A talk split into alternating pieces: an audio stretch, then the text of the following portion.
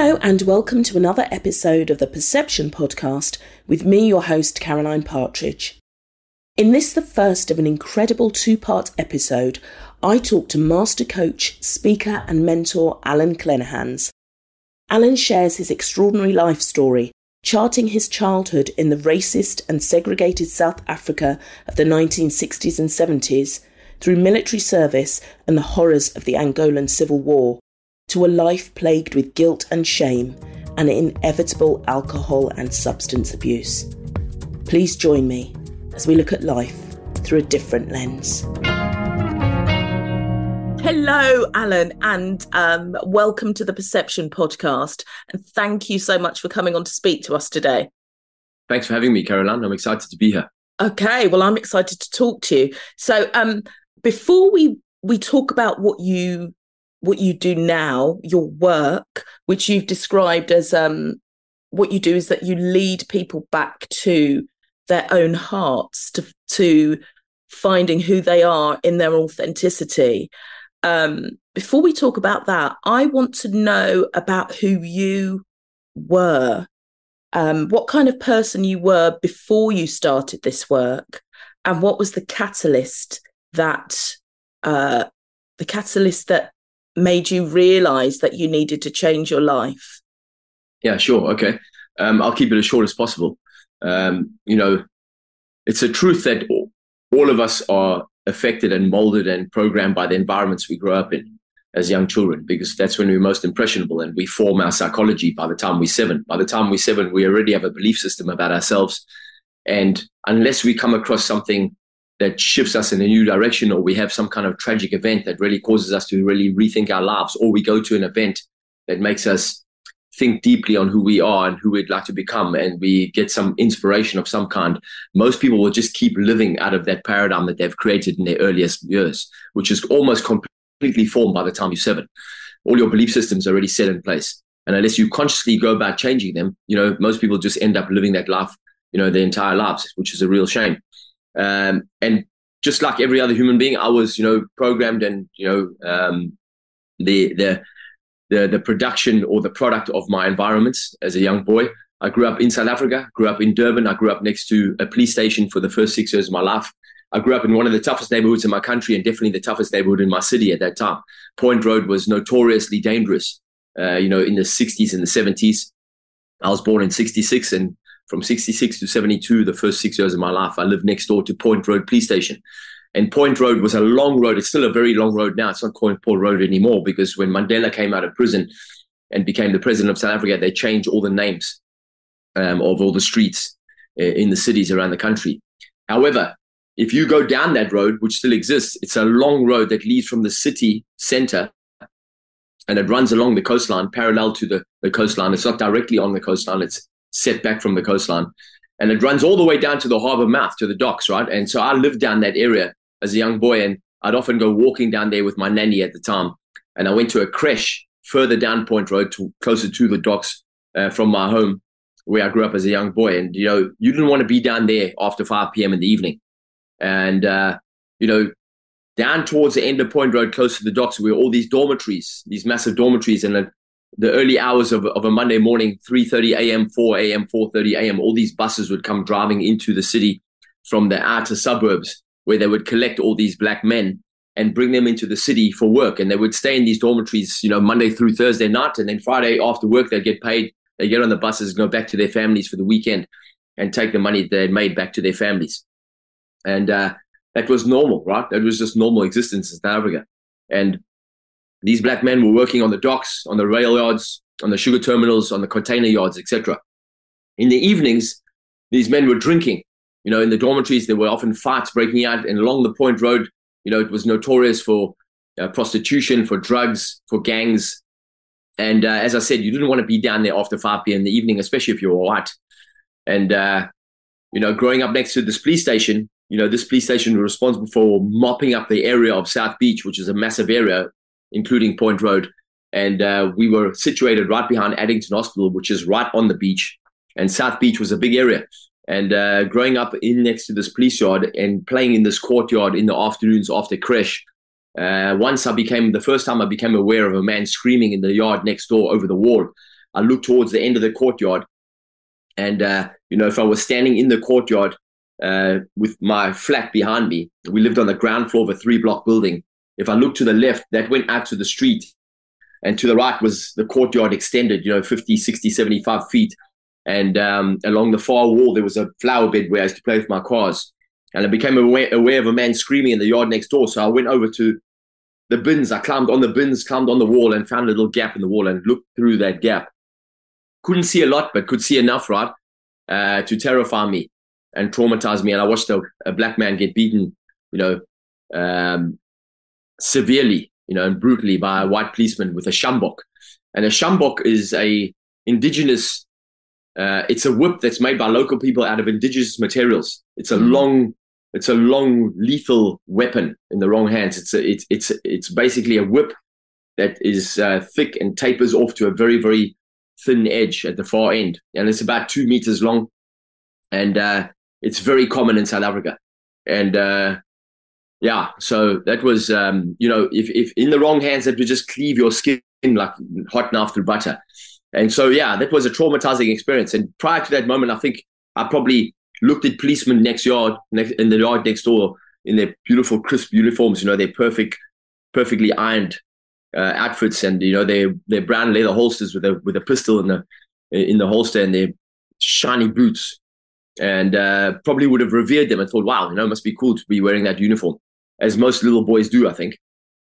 But after that, I really felt unsafe, you know, and that was the feeling, the current, that was the the, the current energy that I felt, you know, the, the energy that flowed through me from you know from my earliest time was I always felt unsafe. I always felt unsafe, and um, you know I was always you had to be living living in South Africa as a young boy in the 60s and the 70s. You had to be awake. You know, you had to be aware, not only as a young boy, as a human being, just as a normal. Every, everyone was like on edge. You know, because it was brutal and it was violent and it was um, segregated and it was racist. You know, and it was in your face. And, uh, you know, I went to two private schools. I went to all boys schools, all white. And I remember the very first time a little black boy showed up at my school, I was a bit of an outsider because I was teased a lot. I was I was told I was ugly. I didn't really have any friends. I was always on the outside in the playground, you know, watching everyone else playing and being alone in the corner and just wishing I could join in the game, uh, but never having the confidence to do so. And then a black boy arrived at my school, and then he was a loner. So we became friends, and we got beaten up on a regular basis because he was black and because I was a white man who hanging, well, a white boy hanging out with a black kid. And I was called um, this terrible term that is, uh, you know, quite common in South Africa. If you, especially in the 70s and the 80s, if you were, if you were somebody who was part of the movement to, you know, to help um, correct the the one-sidedness of South Africa. Mm. You know, if you were called, if you were an, if you were an ANC supporter, you know, then you were called something really, really ugly, and uh, which I can't repeat here, which is now actually illegal in South Africa to use that term. Um, but that was my youth. You know, that was my upbringing. Uh, you know, bullied a lot. Uh, just you know, was rough. You know, it was tough. I lived in a tough neighborhood. At seven years of age, we moved away from that neighborhood. We moved to a, a much better location. Um, it was an upgraded location. However, there was still a lot of violence in the park that we lived mm. overlooking this big park, you know, tennis courts, bowling club, football field on the far side, playground for kids. It was a massive area, but we we're, we're away from the coastline now, slightly in, you know, on the other side of the city, uh, but we could still see the harbor mouth. And I would play in that park every day after school, and and still be exposed to a lot of violence. You know, violence was very common for me as a young boy. Uh, you know, I was around a lot of violence. I saw a lot of death um, from a young age. And um, and then I went to boarding school at the age of 14. I was an academic, so my father sent me to boarding school to try and instill some discipline. A private school cost a fortune. My parents never let me forget how much my schooling was costing me. It was costing them, I should say. And they used to say, you know, you have to work hard, right? Because you need mm. you need mm. to get a good education so you can get into university. You got to get a good job. They were old school, and uh, my father was a strict disciplinarian. My mother had me when she was 41 in 1966, which was pretty unheard of. You know, it was quite quite unusual actually. They were on their second marriage, which was also quite unusual because South Africa was quite South Africa is very conservative then, you know, and very very religious, um, which I only became aware of much later on in life. Even though I went to two Christian schools, uh, two two two religious schools, which I had religious dogma shoved in my head from the age of four. mm. um, which I never really bought into. However, when I came out of the out of school at the age of 18, I didn't have the uh, university education. I didn't have the education to get into university because I wasn't an academic, and um, I went straight into the military. It was conscription. You know, it was compulsory at the time. So I went straight into the military. My father had been in the military. My my uncles, my cousins, my grandfathers, all the men in my family were military men, and some of them had seen combat. And my my my grandfather certainly had been in the war. My uncle flew for the RAF based out of Singapore. My father had been to war too. And um, yeah, my father put me on a train in January of 1986 and said, Keep your head down, do what you're told, come back alive. I said, Wow, mm-hmm. dad, bit traumatic. He said, Just do it. And, um, you know, he said to me, Don't be foolish. Just do what you're told, stay alive. I said, Cool.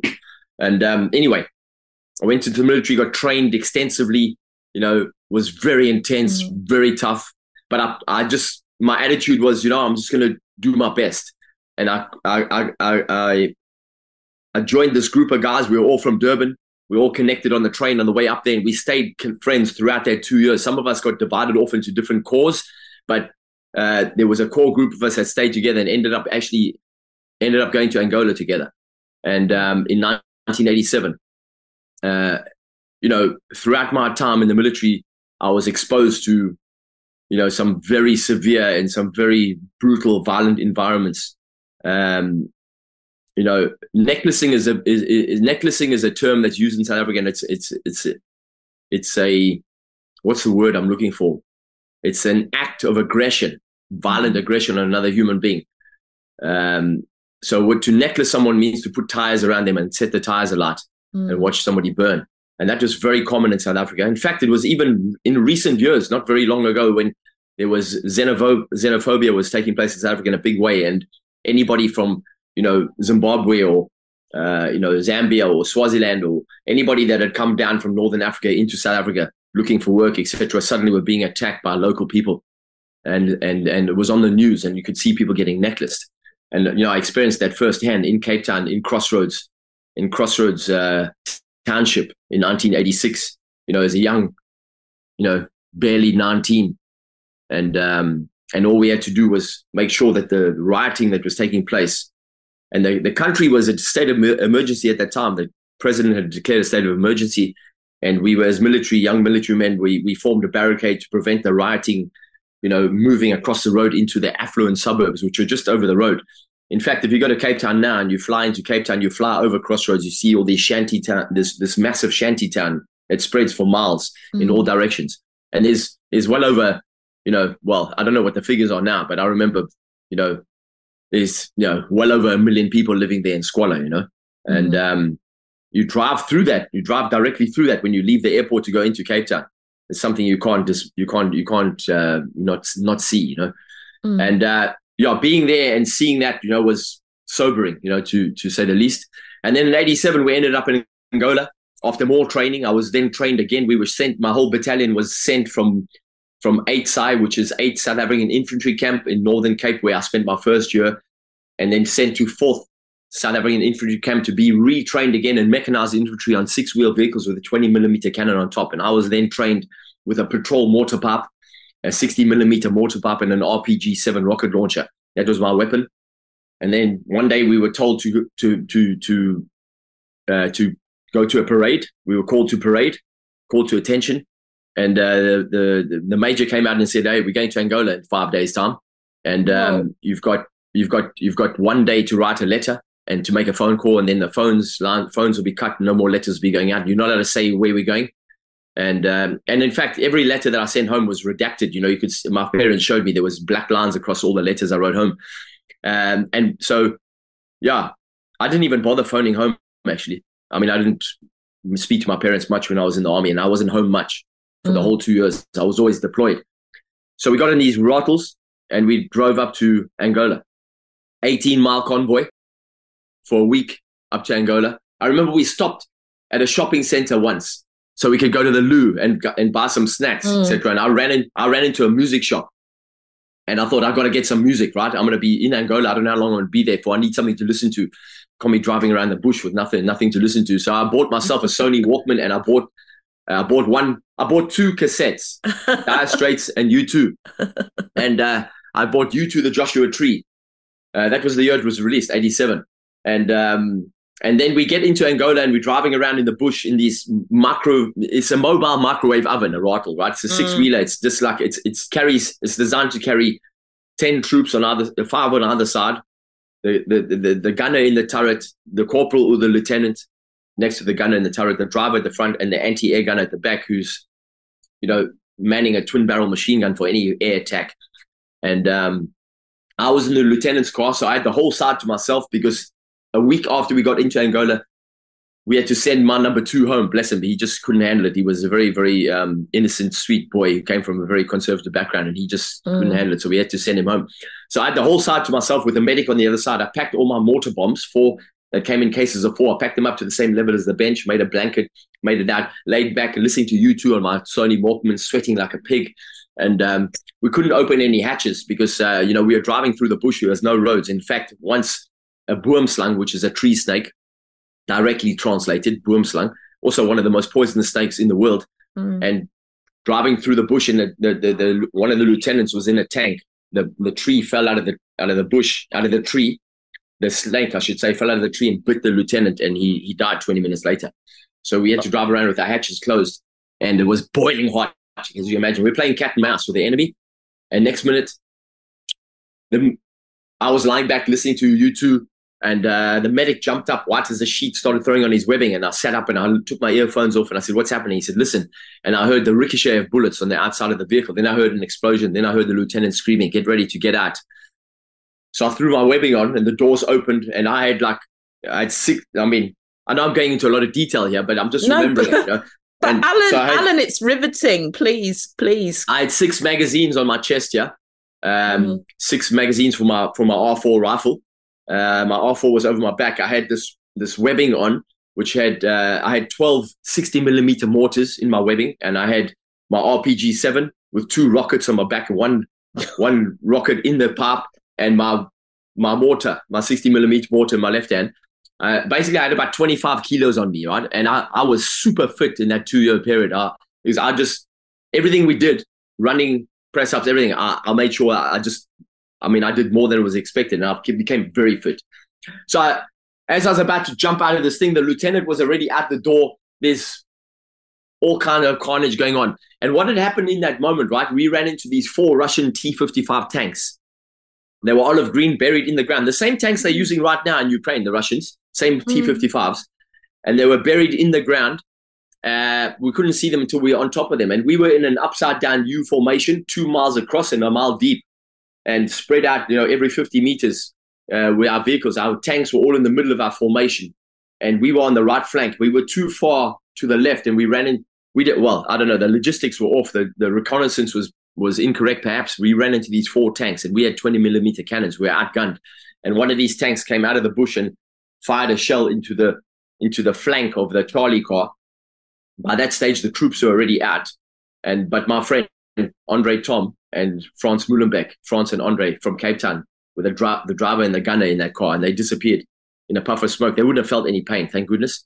And the and the rear gunner, oh. the anti-air gunner, although whose name I can never remember to this day. Um, the three of them would have been instantly uh, killed. And uh, that vehicle stood burning for like 36 hours, which is quite interesting because it's just metal but inside mm. is two tons of ammunition. Anyway, the troops were out, Whoa. and the carnage was happening. as I was jumping out of my vehicle, a bullet hit the door and ricocheted. I don't know where it went, but all I heard was the deafening sound in my right ear. Sweet, and my ear went like it just you know the I lost sound in my ear, in my right ear. And as I was going out, the lieutenant was coming back in, and he pushed me back in. He said, "We're retreating," and so we jumped back in. We retreated, and uh, that lasted, I don't know, all of like two and a half minutes, right? And then the medic came running through the bush and uh, he came to our car and he said, I'm looking for someone who got O positive blood. I said, Yeah, that's me. He checked my belt and we ran off. I followed him through the bush. And all the while, there's mortars going off. There's a MiG 27 Russian fighter jet dropped a bomb. There's explosions. There's rifle fire. There's tanks. It's crazy, right? It's deafening. People screaming. The medic disappeared over a ridge. I disappeared over the ridge and I descended into the bottom of this massive crater in the earth. uh, that had been created by one of those MiG 250 pound bombs. Uh, but it was the perfect place to treat wounded soldiers out of the line of mm. fire. And the medic grabbed my arm, put a needle in my arm, and I watched this blood flowing out of my arm into this, you know, down this tube into the arm of the soldier lying on the ground. As I dropped it to my knees, and I began to wave the flies off his face. He, was, he had a beard and he was matted with blood, and there was flies everywhere. There were so many flies in Angola. Oh my God, it's one thing I'll never forget. Just flies everywhere. And um, the flies were all over him. So I was trying to get them off his face and his beard, which was matted with blood. And then the back of his head was missing. It, a, a shrapnel or something had gone through oh. the front of his head and it missing the back of his head. And uh, and then I looked and I recognized him. He was my mate, and uh, from from from uh, the Alpha platoon. And uh, yeah, he didn't make it. So then, um, and then that was my experience every other day. You know, we just we played cat and mouse with the enemy every time we encountered them. We, you know, we went into attack. We had to, I had to jump out of the vehicle and drop mortar bombs and fire rockets, and um, yeah, it was insane. Uh, you know, it's 40 years later now. Gosh, I can't believe it. No, 40 years later. Uh, well, 2027 will be 40 years. Um, but but Alan, what? But I can remember it like you know like that, you know, and, well, and, but it doesn't affect me anymore because I've done so much work around it, you know. And you ask me this question; it's a long answer to your mm. question, but you know, coming out of that, when I got shipped home on the 12th of December, uh, I I um, you know, we flew out of Angola and we flew back to a rehabilitation camp for a week. Spoke to psychologists, got fresh socks and underpants. That's all I really remember. And um, well, it's interesting. It's interesting when and hot you, shower. Yeah, when you said it, it was 40 years ago. But I was mm. going to say the incredible detail, even the incredible detail when you were talking earlier about when you were a child and when mm. you remembered the kind of crisp shirts of the policemen. These things really traumatizing things really just imprint themselves so mm. deeply into our minds. But sorry, please continue. Yeah. So you so you yeah, went, so after yeah, this I've got yeah. a very, very good memory. Um, mm. You know, I've got a very, I, I, mean, I only realized I had a good memory long after I left school, you know, much to my parents' dismay. They said, where was that memory when you were at school? and, uh, and obviously my memory is, is like you say, traumatizing experiences are deeply ingrained and we remember them. Um, a lot of us are not willing to go back to those experiences. So we bury them in our unconscious or they get, you know, they get, or we, or we, or we just, you know, they suppressed. We don't even realize we've had them until maybe we do some regression or something. Um, but I've done a lot of work, so I can talk about it. It doesn't affect me anymore. You know, I wasn't able to talk about it for a long time, obviously. When I came home, um, you know, uh, just before Christmas in 1987, and I was turning 21 on the 26th of December, and I was at home for my 21st birthday. And uh, I remember being with my parents. They'd retired by this stage. They'd moved out of the city down to the beautiful, the beautiful south coast of Uvongo in Durban, South Africa. Um, and they had this beautiful little cottage, uh, you know, sea view. It was gorgeous. And I sat there and I remember I didn't talk much. And um, and then for the following six months, I drank myself to sleep. You know, in a, just drank myself into the bottom of a bottle. Um, you know, every day, and um, because I was having nightmares, and I had nightmares for about seven years. And then seven months after I was at home, um, I was going to the bottle store for my daily intake, mm. my daily sedative, six beers and a bottle of mainstay cane spirit, uh, which is a bit like vodka made from sugar cane and uh, White Spirit. And um, as I was on my way home, I bumped into my friend Malcolm, Malcolm Aldrich. What a beautiful soul. Yeah, he's he's no longer alive now on this planet. He's passed over. He, he was killed several years after that meeting in a car accident. But uh, he's an angel. You know, he was definitely mm. an angel for me. And we bumped into each other in the street, and he said, "Hey, where have you been?" I said, "Hey, I've been in the army." He said, "Me too." He said, "Where were you?" I said, "Ah, I was all over." I didn't want to tell him where I was. You know, I didn't want to tell anybody what I'd been doing and what I'd seen and done. I was really racked with guilt. And plus, I was also really, really conflicted because I'd been to two Catholic schools, Christian schools. You know, I had religious dogma from my, from the age of four. I used to go to Sunday school. I didn't really buy into any of it, but it was in there. You know what I mean? It's like mm. programmed into you, you know. And uh, and now it was like I was taking acid. I was getting high every day, and I took acid, and I was I had these bad trips. And I even one day I had this like six hour trip with the devil and God were fighting over my soul. It was like intense, fully 4D experience. Anyway, so I said, I've been all over. He said, Hey, you know where I've been, Allan? I've been in a helicopter flying into Angola, into the uh-huh. civil war there that's been raging for years and years. He said, Man, yeah.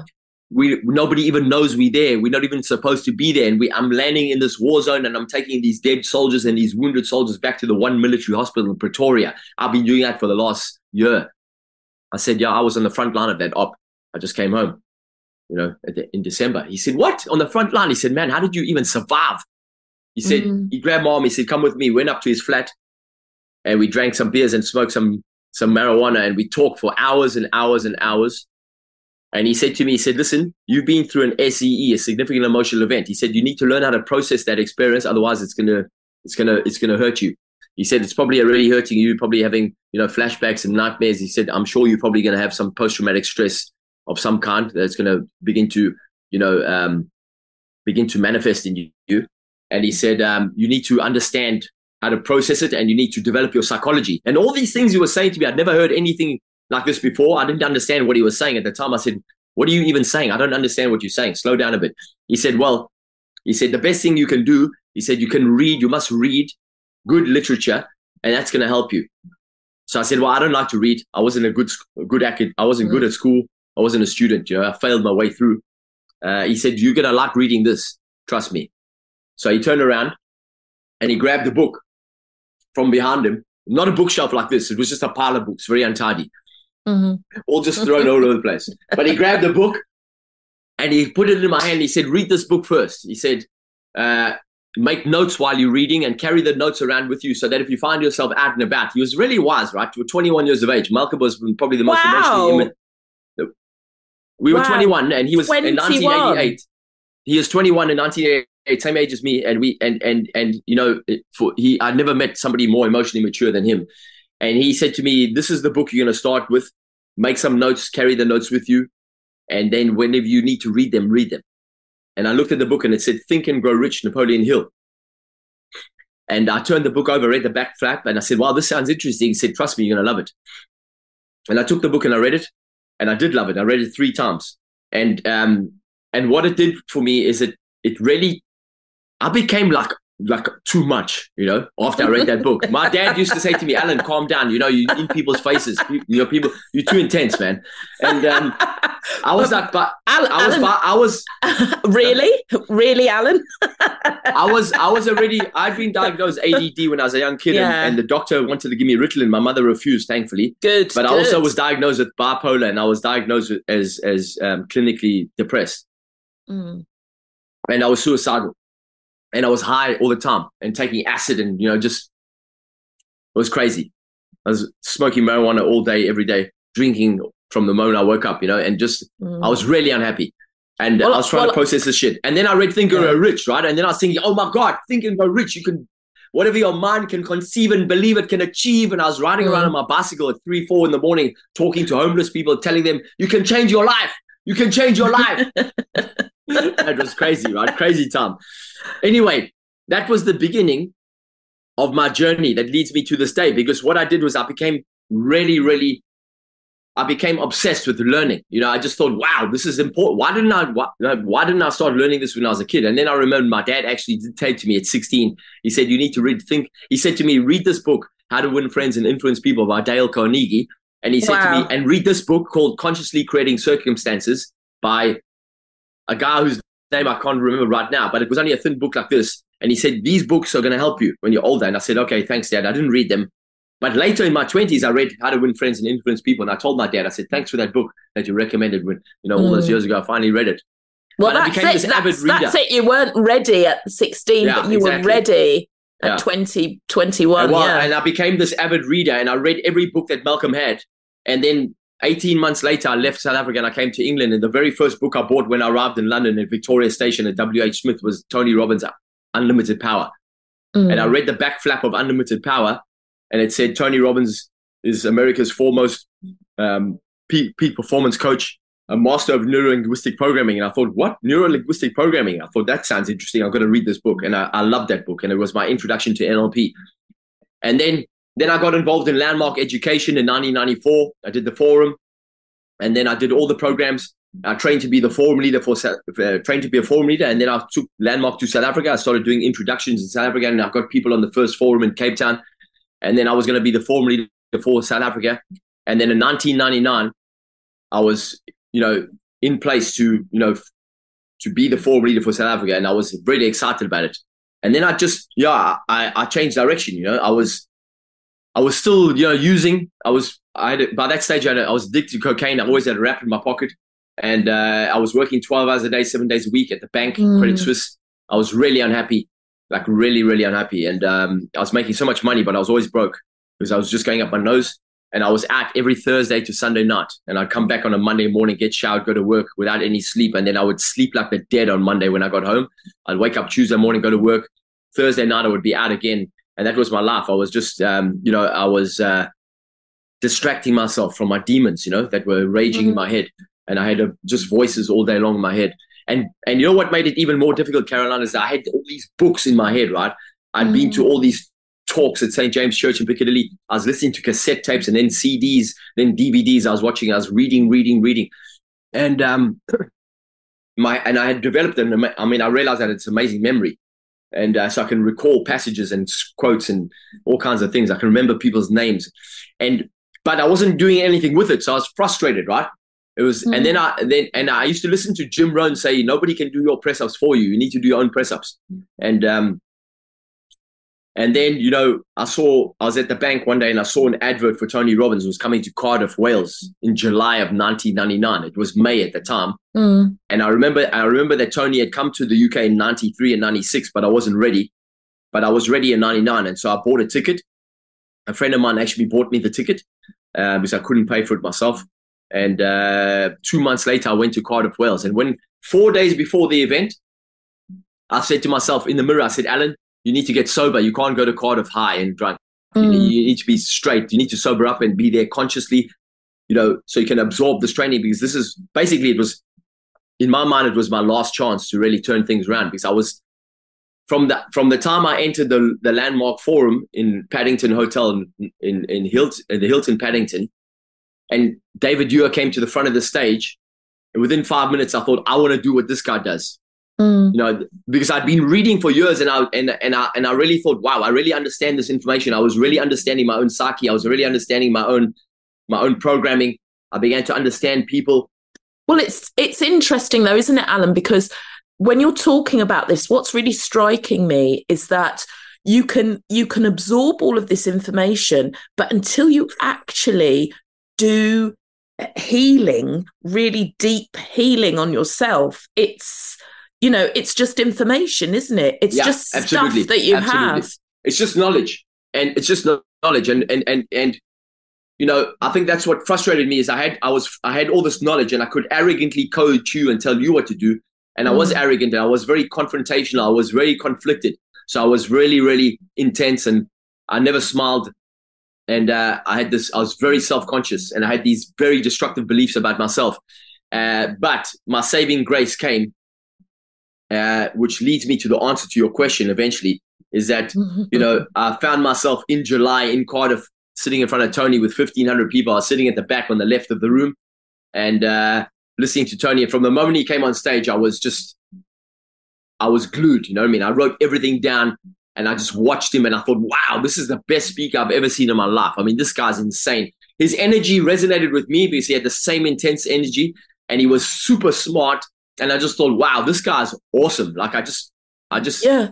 Well, he's a know, giant. He's a giant, yeah. isn't he? And, and he's so big. absolutely, physically, he's a giant as well, isn't he? He's, he's so big, and his aura is so big, and and you know, I just fell in love with him. You know, as a human being, I just thought, wow, this guy's amazing, right? And I just wrote everything down. And then on the third day, there was an exercise that takes place in the workshop, and it's a very intense exercise. On the third day, it's a, like a four or five hour exercise, and I came out of that exercise feeling very different to the person that went into that exercise mm. five hours earlier, like physically different.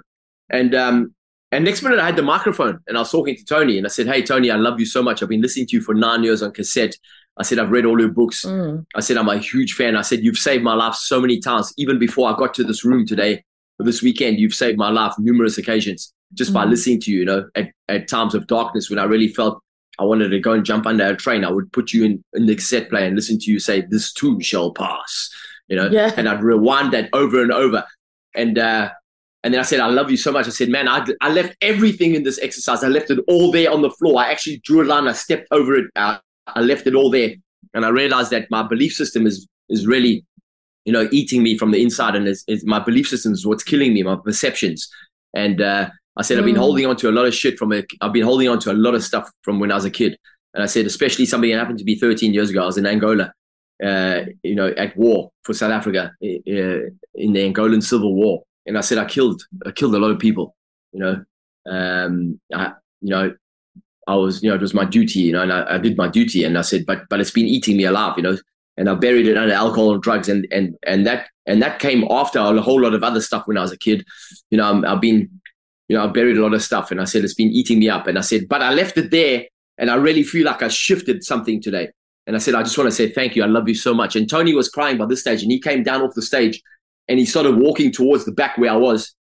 And I climbed down from the chairs and I ran down the aisle towards him. and I was running. And about three feet away from him, I took off and I jumped onto him and I caught, he caught me and I wrapped my arms and my legs around him, you know, like a monkey.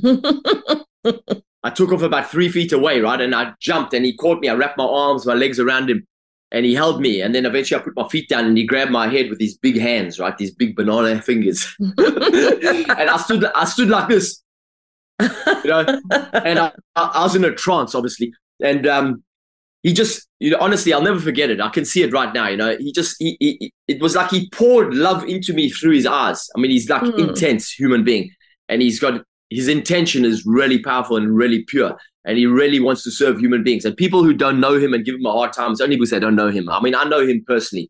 You know i've i've, I've been with him 24 years since that moment actually. Um, i've been in his environment 24 years straight now and i've had several conversations with him and he's a, he's just a beautiful human being.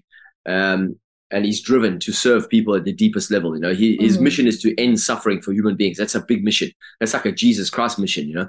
And mm. um, anyway he poured this love into me and he said to me, Allan, everybody deserves a second chance, even you. Take the lessons, let the shit go, let the rest of it go. Just take the lessons. There are lessons there. He said, stop whipping yourself. It's time to stop doing that. He said, it's time to let love, you know, fill you up, you know, time to let love into your heart. He said, um, you know, you deserve it, you know, you deserve to create a magnificent life, you know, don't let the past define you. And then he, he, he turned me around to face the room and the love from the i mean then I, I was oblivious to everyone else until that moment. And then and then i saw these 1500 people all on their feet and they're cheering and the love hit me like a truck and i actually fell against him i dropped to my knees and i sobbed like a baby. And everything that i'd suppressed you know it was like a physical like a physical release. Or there's a spiritual transformation taking place right there. And a healing that just it was a healing that was catalyzed in that moment. And i mm. remember thinking you know i was 32 years of age at that moment. Wow. And I'd never ever felt loved unconditionally by any other human being other than Tony Robbins in that moment. That was the first time I ever felt unconditional love from another human being. And this was a stranger, a man, a six foot eight masculine man who didn't know me from a bar of soap and he loved me. Uh, in spite of the fact that I'd shared my deepest, darkest secrets with him, you know. And well, um, Allan, I was going to say, and also fifteen hundred other people. You know, it's it's a huge thing, isn't it? That that burden and that well, release. I, yeah, absolutely. It was a massive release. I mean, it just spontaneously happened. it spontaneously well, happened. Well, I think I think also there is so much, and this is one thing when I've talked to my other guests that that in certain sorts of similar situations it's it's shame. There is so much we attach. Our, our, shame silences us. Shame about things we've done. We think that this shame people are going to judge us. And to be able to actually go i'm going to let go of the shame. I'm going to let go of everything and let go of all of the shit my god that's immense yeah, I, I, yeah, absolutely. I had a lot of shame and a lot of guilt, you know, and shame is the lowest vibrating emotion on the map mm. of consciousness, and it's really, and it's it's it's, you know, shame is directly associated with self annihilation, you know, and um, where we literally do annihilate ourselves, you know, from the inside out, and uh, that was a ma- you know, it was a massive turning point for me at that moment, you know, and later that day, I went to the back of the room and I enrolled in all the programs that Tony was offering, the mastery package, which was going to cost me ten grand all in I didn't have the money, but I knew that I needed to do the mm. programs because I knew that I had got so much out of that weekend in Cardiff, Wales, like so much. My life completely changed in four days. I arrived there four days sober and I left there without, you know, with no intention to get high ever again and drunk ever again. And no, and I never even missed it after that. I didn't have any withdrawals or anything. In fact, I'll tell you a little story just now. Well, I'll come back to that story. This is a very mm. good fucking Oops, apologize. Yeah, no, don't, great, don't worry, don't a, worry. I swear lots. It's a great ahead. learning for people who are listening to this when I come back to that story. However, I enrolled for these programs. It was going to cost me 10 grand. I knew that I needed to do them because I knew that I was going to get loads more out of this teaching. So, this, uh, considering I got so much out of that four day weekend in Cardiff, I knew that there was going to be so much more available for me. And I made a way, I found a way to make it happen. And I set myself a target. I said, I'd love to be a trainer for this guy one day. And imagine that. And um, and you know in subsequent years i became a trainer you know after doing all the leadership and the mastery programs.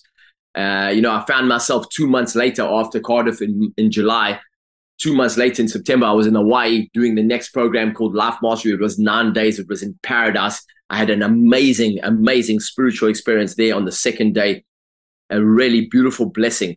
Um, from the other side, from the soldiers that I killed. You know, I asked him, I invoked the spirits of the soldiers that I killed to come and bless me. And I and I really got a blessing in that moment, sitting next to a waterfall at three o'clock in the morning on my own in this beautiful paradise.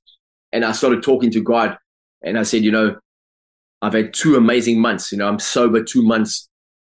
Uh, you know, I'm just feeling great. My life has changed so much in the last two months. I, I started going to the Yes Group meetings here in London on the last Wednesday. I was there you know, in July, we did the UPW in July that year, 99. I went to the meeting that end of that month in July, and then I went again in August. And then in September, I'm in Hawaii, and I'm sitting next to this waterfall, and I, I said, I know I need to, what I'd like to do is invoke the spirits of the soldiers that I killed and come, so they can bless me and forgive me, so I can take my, my self forgiveness to the next level. And the whole place started vibrating, right? And the colors got brighter, my senses got sharper. And it felt like someone came behind me and wrapped a blanket of love around me, and I began to sob with relief. And um, and next minute, in that moment, the surface of the lagoon that was below my feet, three feet below my feet, I sat on the side of the, on the bank of this lagoon, and the surface of the water broke, and a turtle popped out, an old turtle, a big old turtle popped out. His head popped out, and he looked straight at me in the eyes. We looked at each other for like three to four seconds, and he took a breath of fresh air, and then he disappeared under the water. And I thought, wow, that's my answer right there. I got my answer you know, and I just I cried from joy. And then yeah, it was such a beautiful night. I ended up lying in a hammock down by the water, talking to God for, for a couple of hours. Then I went for a run. Uh, 5.30 in the morning, the sun was coming up. I ran, I ran, I ran. I was running along this jogging path and I came around the corner and I, I stopped dead in my tracks and there was this 100-foot Buddha. Mm, like 100-foot Buddha looking out to sea. I thought, oh my God, there was nobody else around. So I went and sat in front of the Buddha and I gave thanks and I cried with gratitude. I counted all my blessings. I went back to the hotel, got ready, and uh, went into had breakfast. Went into the room, and Tony came on the stage. Started the day. There was about seventeen hundred people in this beautiful, beautiful room in this beautiful resort. And uh, Tony came on the stage, started talking, and he said, "Okay, today's the first day of emotional mastery." And then he said, "Who would like to share something?" And I jumped out of my seat like a jack in the box. It was instantaneous. I didn't even think it; it just happened. I jumped out of my seat. I said, Me, me, me, I'd like to share something. He said, Give that man a microphone. and the microphone came to me and I paused. My team was going crazy because each team has a banner and you have a you have a chant, you know, yeah. you have a name. And my team was team 30. I had a cap on at the time and I remember it had 30 mm. on the side. And I remember thinking, wow, mm. synchronicity, right? And, I, and my team was going crazy because I was the first person to get called on. Team 30 chanting. And then I paused and I waited for to die down. And I said, Tony, can I make an unreasonable request before I share? And he looked at me, he smiled, he said, What's your unreasonable request? I said, Can I come to the stage and share? And then the whole room went crazy, right? And then he, so then he laughed. He said, "Yeah, come up here." He obviously remembered me from two months before, right in, in, in yeah. Cardiff. And I ran up on the stage, gave him a high ten, gave me a hug. And then I went to the front of the stage. He stepped back, very gracious. You know, he, gave, he gives when he invites people on the stage, he gives mm. them the stage, right? And then I stepped forward, and I remember thinking in my head at the time, I remember thinking, it was 1999. And in 94, when David Ure came on the stage, I said, I'd love to do that, right? I'd love to do what this guy does. Mm. I've been mm. reading. I love the subject of psychology. I, I, think I could do this. And then when I said, I'd love to do this, I remember a voice in my head said, ah, but I can't do this. I'm not good. I'll never be able to do this. I don't have the ability because I had low self-belief, right? Low self-esteem. Mm. Now it's 1999 and I've been thinking about getting on a stage and speaking and I've been like looking into it and researching and studying it. And now suddenly I'm on the stage in front of 1,700 people in Hawaii. And in my head, I thought, wow, I'm giving my first talk here. This is amazing. And then I said, I've got to tell you guys a story about yesterday. And I said, I've got to tell you what happened after the day's event yesterday. My team mm. went in the room next door. We rebounded on this trampoline. I drew a picture of Africa. I put all these different colored people on the continent of Africa. I drew myself standing at the top, talking to them. And I wrote five words leadership, love, unity, peace, and transformation around the continent of Africa. And I said, I've always had this dream for a long time now. Not always, I've had it for a while now, that I would really love to make a difference, you know, because I've changed my life quite considerably over the last two months since I was in Cardiff two months ago. Mm-hmm. And I said, you know, my life is changing so rapidly. I said, I want to get involved in the transition that's taking place in my country. And I told them about how I went at the room after the rebounding and I went and I met this turtle and I, you know, and I had this amazing spiritual blessing from these soldiers that I killed. And then I ran and I found this Buddha. I told them everything. And I came, I said, and now I'm find myself on the stage here sharing with you. And I said, I know for the first time, this is exactly what I said, right? I said, I know for the first time in my life what I want to do with my life.